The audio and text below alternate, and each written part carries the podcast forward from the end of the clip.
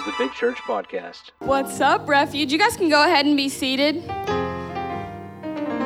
Those of you that don't know me, I met a couple of new people tonight. My name is Alyssa Peak, and I am the leader here at the Refuge, and I have an awesome team. Um, so, quick question I want y'all to raise your hand if you trust me. Oh, my, I'm blown away. All right, all right. So, I'm going to ask you to do something. I'm going to ask you to close your eyes, and I'm to need you to trust me for this part. So, everyone, close your eyes.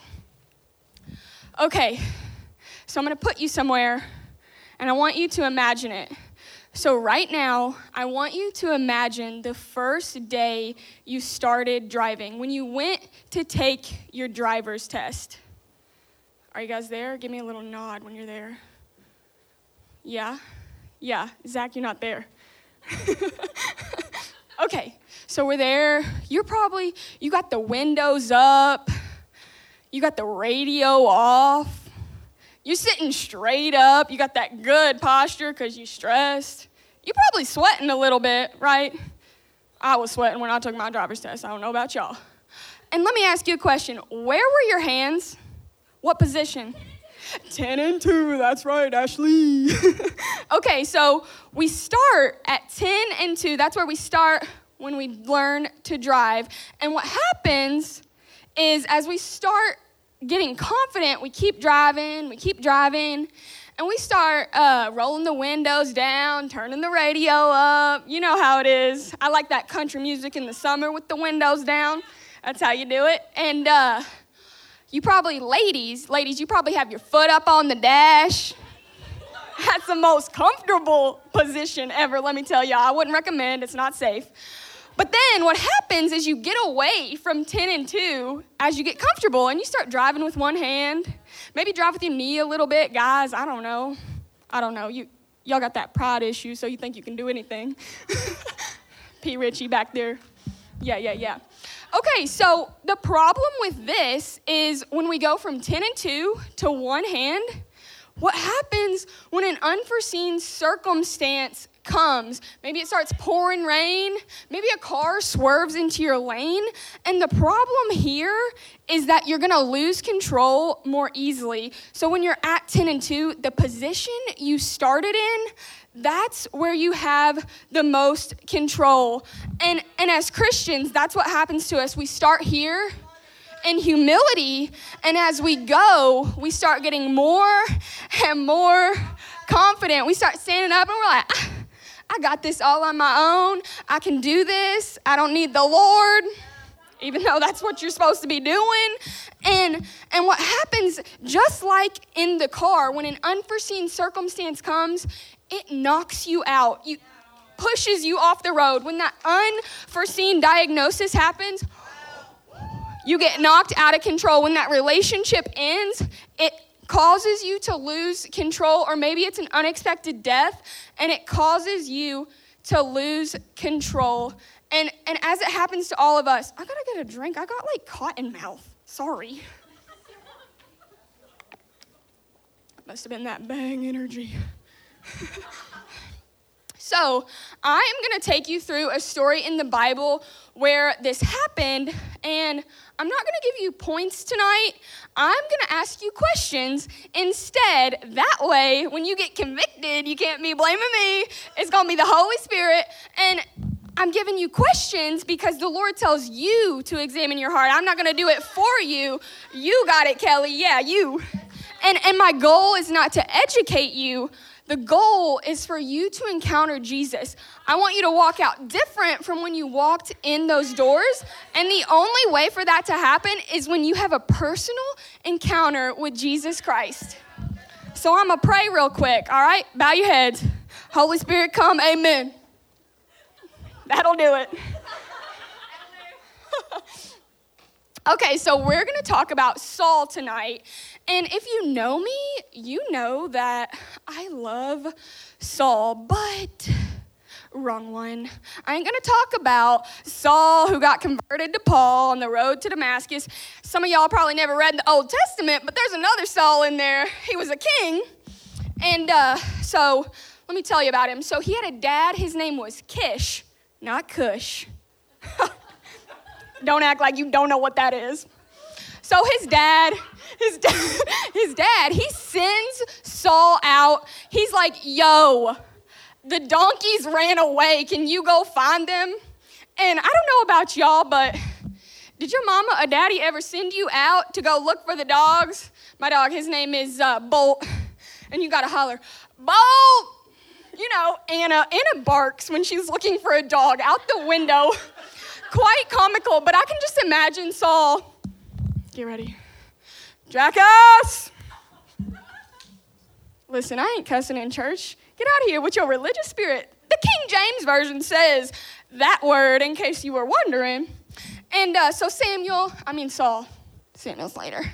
Saul, he's out looking for the donkeys and he takes this servant to go with him and they're looking everywhere. Like they cannot find these donkeys, like for nothing. Literally go everywhere. And Saul is like, I give up, like I quit. This is I've had enough. We can't find them. And his servant who's with him, he's like, "No, no, no wait a minute, we need to go to the seer, which is what they called the prophets in that day. And so I'm going to take you to 1 Samuel 9 6. But the servant said, I've just thought of something. There is a man of God who lives here in this town. He is held in high honor by all the people because everything he says comes true.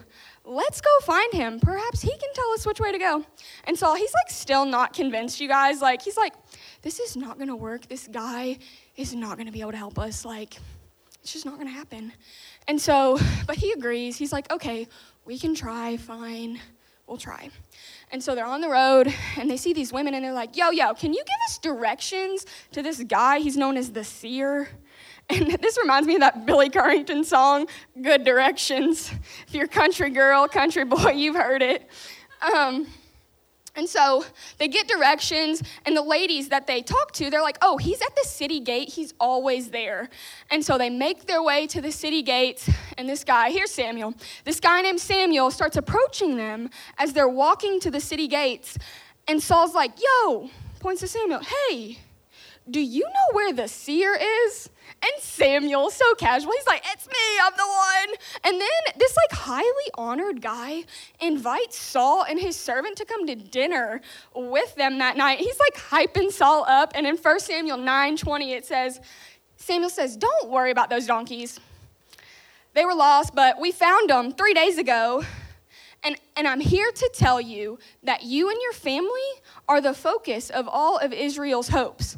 And Saul answered, and he's like, What? Not me, surely.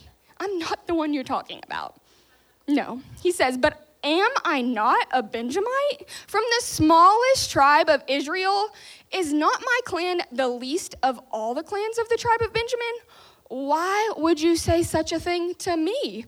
And so Saul, he seems pretty humble here, would you say? Yeah, yeah, he seems humble, seems. And so what happens next, I love this. I'm not thirsty, I swear. So Samuel, he says, um, he's about he's about to choose a king, and let me just like tell y'all how this works. Have you ever seen The Bachelor, anyone? Right. So it kind of goes like that. So Samuel gets all these big, big group of men and he starts narrowing it down, narrowing it down until he gets to the last one and he's like, Will you accept this rose? no, no, I'm kidding. I'm kidding. he's like, Hey, you the king. You're gonna be king. And it says, And finally, Saul, son of Kish, was chosen from among them. But when they looked for him, he had disappeared. So they asked the Lord, Where is he? And the Lord replied, He is hiding among the baggage. And so the first question I want to ask you tonight is it true humility or is it false humility? Because a lot of times we can think we're being humble, but running away from what the Lord has for you and hiding from your calling is not humility. Because what happens is you make it about yourself and you say, No, this was Saul. I can't do it, Lord, not I. But humility says, Yes, Lord, you can do it through me. That is true humility. So there's the difference I want you to see. Okay, so Saul, he's appointed as king, and he's like living his best life. He's being a great king, like doing a phenomenal job. Everything's going good, but then all of a sudden he gets a command and he does not follow through. And you know, everything was good for him until he got told what to do. And everything's good for us until we get told what to do. I'm an Enneagram 8, and uh, I don't like to be controlled, so this is especially true for me. You see, we love following Jesus until someone is like, you should probably like not live with your girlfriend. And then we're like, oh, yikes. Or then we love church until we realize, like, oh, you mean to tell me these people are actually going to hold me accountable? Thanks, Jake. so, um, Saul, he gets this command. His command, pretty simple if you ask me. He was told to wait for seven days for Samuel, and then together, everyone say together. Together, they would sacrifice a burnt offering to the Lord. But what happened was that Saul, he was with his troops, and they started getting scared. And so they start running away from him. They start hiding in caves and all over the place. And Saul's like, ah. You ever been like, ah? so Saul's like, oh, I cannot wait any longer. I have to do this now.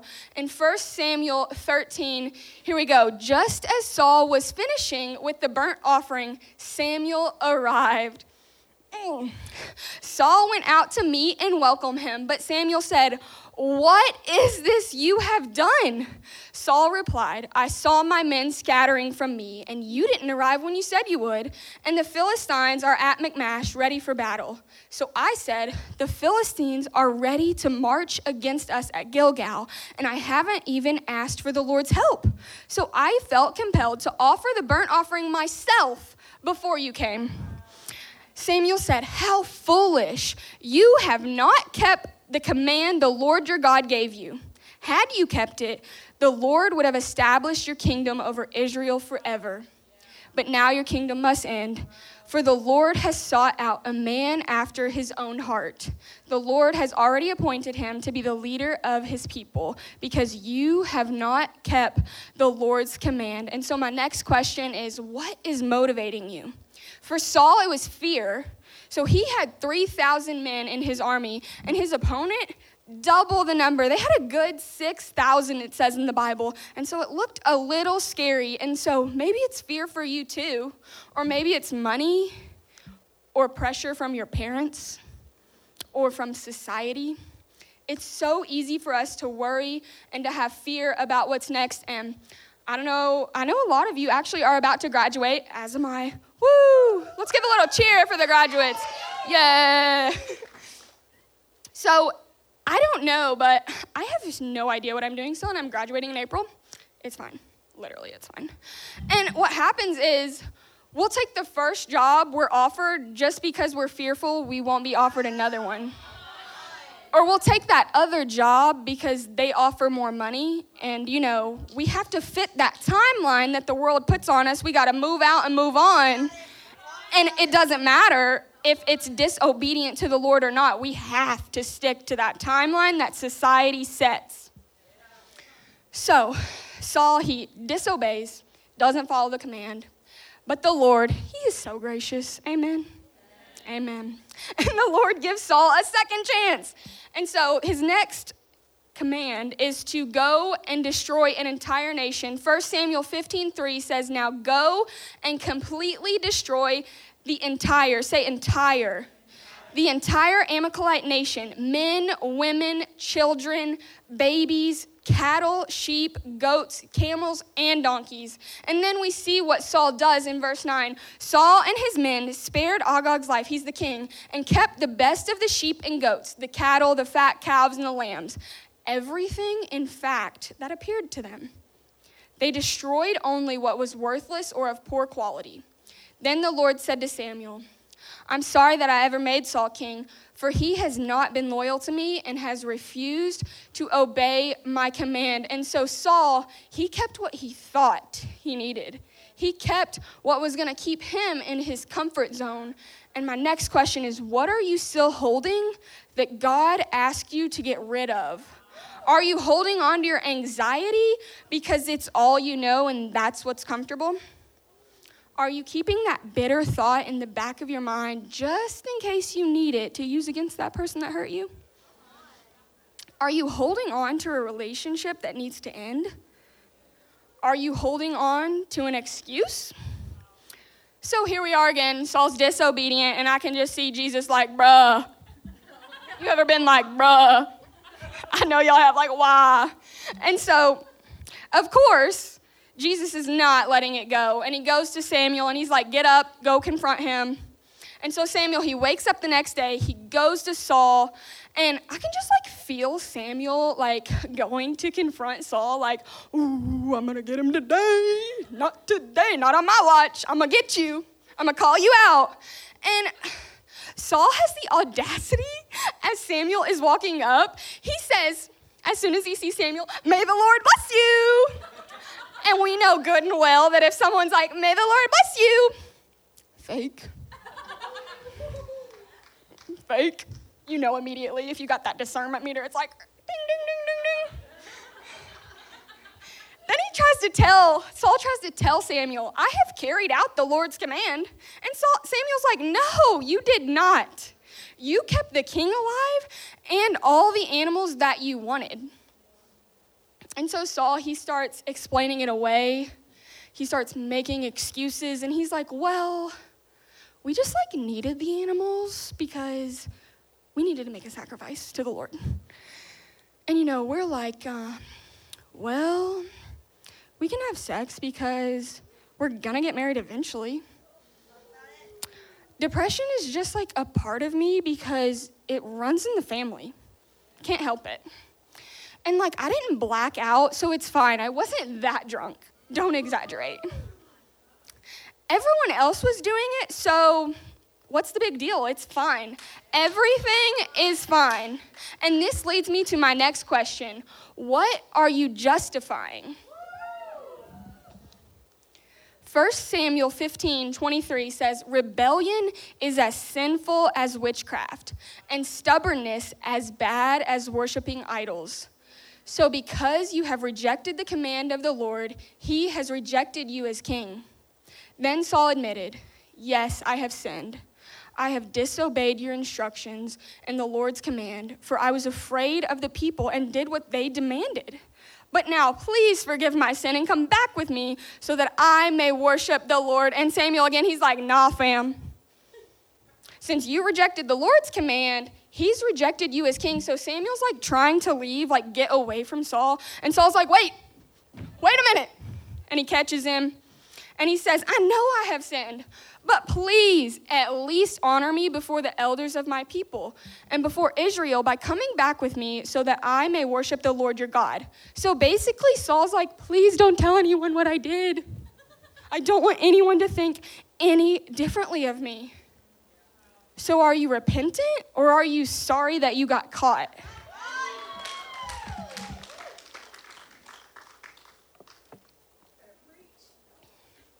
So, Saul, he was clearly just sorry that he got caught, and that's why his kingship ended so early, and it eventually ended his life as well.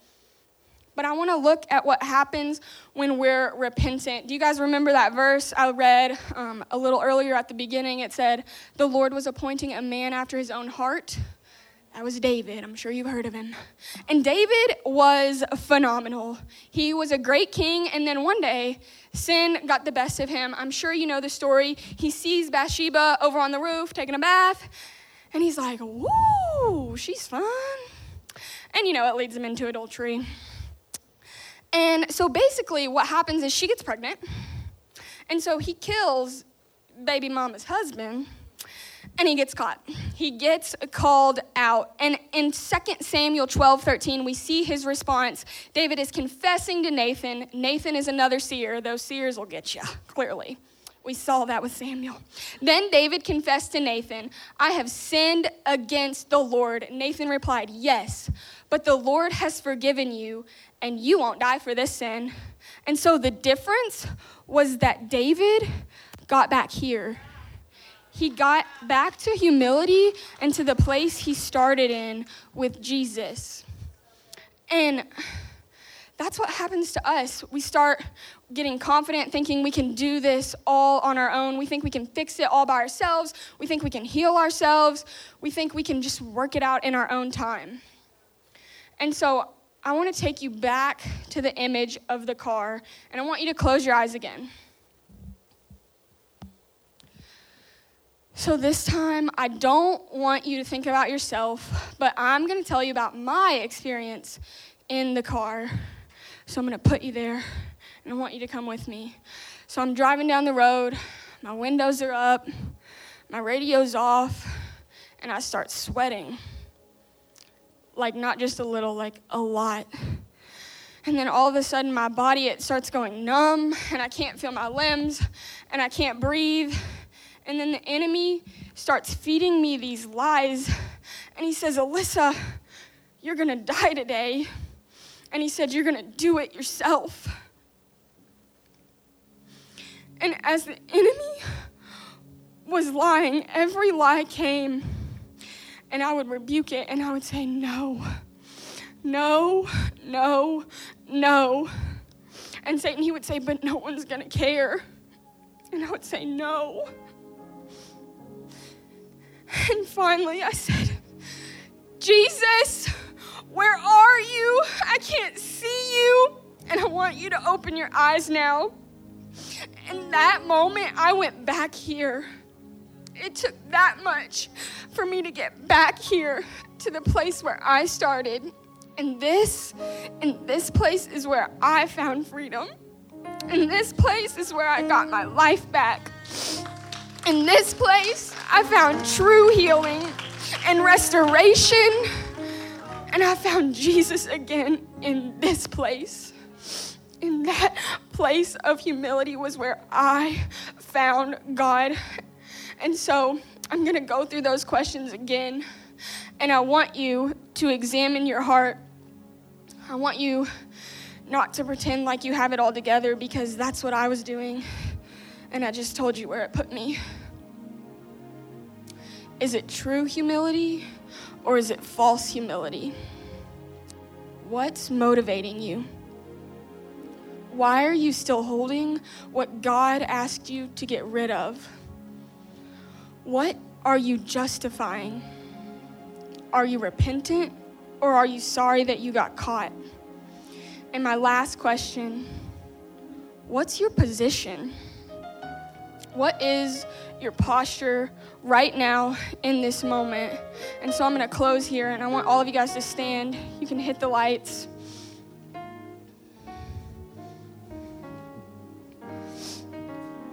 And just for comfortability, I just want everyone to bow their head and close their eyes for the people around you. And so, right now, if you've never given your life to Jesus before, I want you to raise your hand if you want to do that tonight. If you say, Alyssa, I'm tired of trying to fix it myself, I can't do it on my own. I've lost control. If that's you, I want you to slip up your hand right now if you're giving your life to the Lord tonight.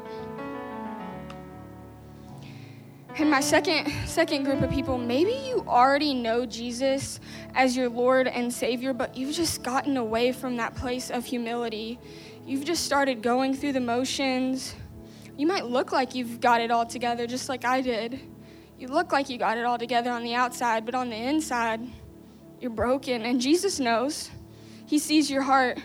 I want all of you who say that you're broken, you're sick of going through the motions, you want to get back to the place where you started with the Lord just right now as a prophetic act, I want you to come up here and I want you to bow before the Lord in humility. And it's going to take humility to walk up here, and it's going to take even more to put yourself in that posture.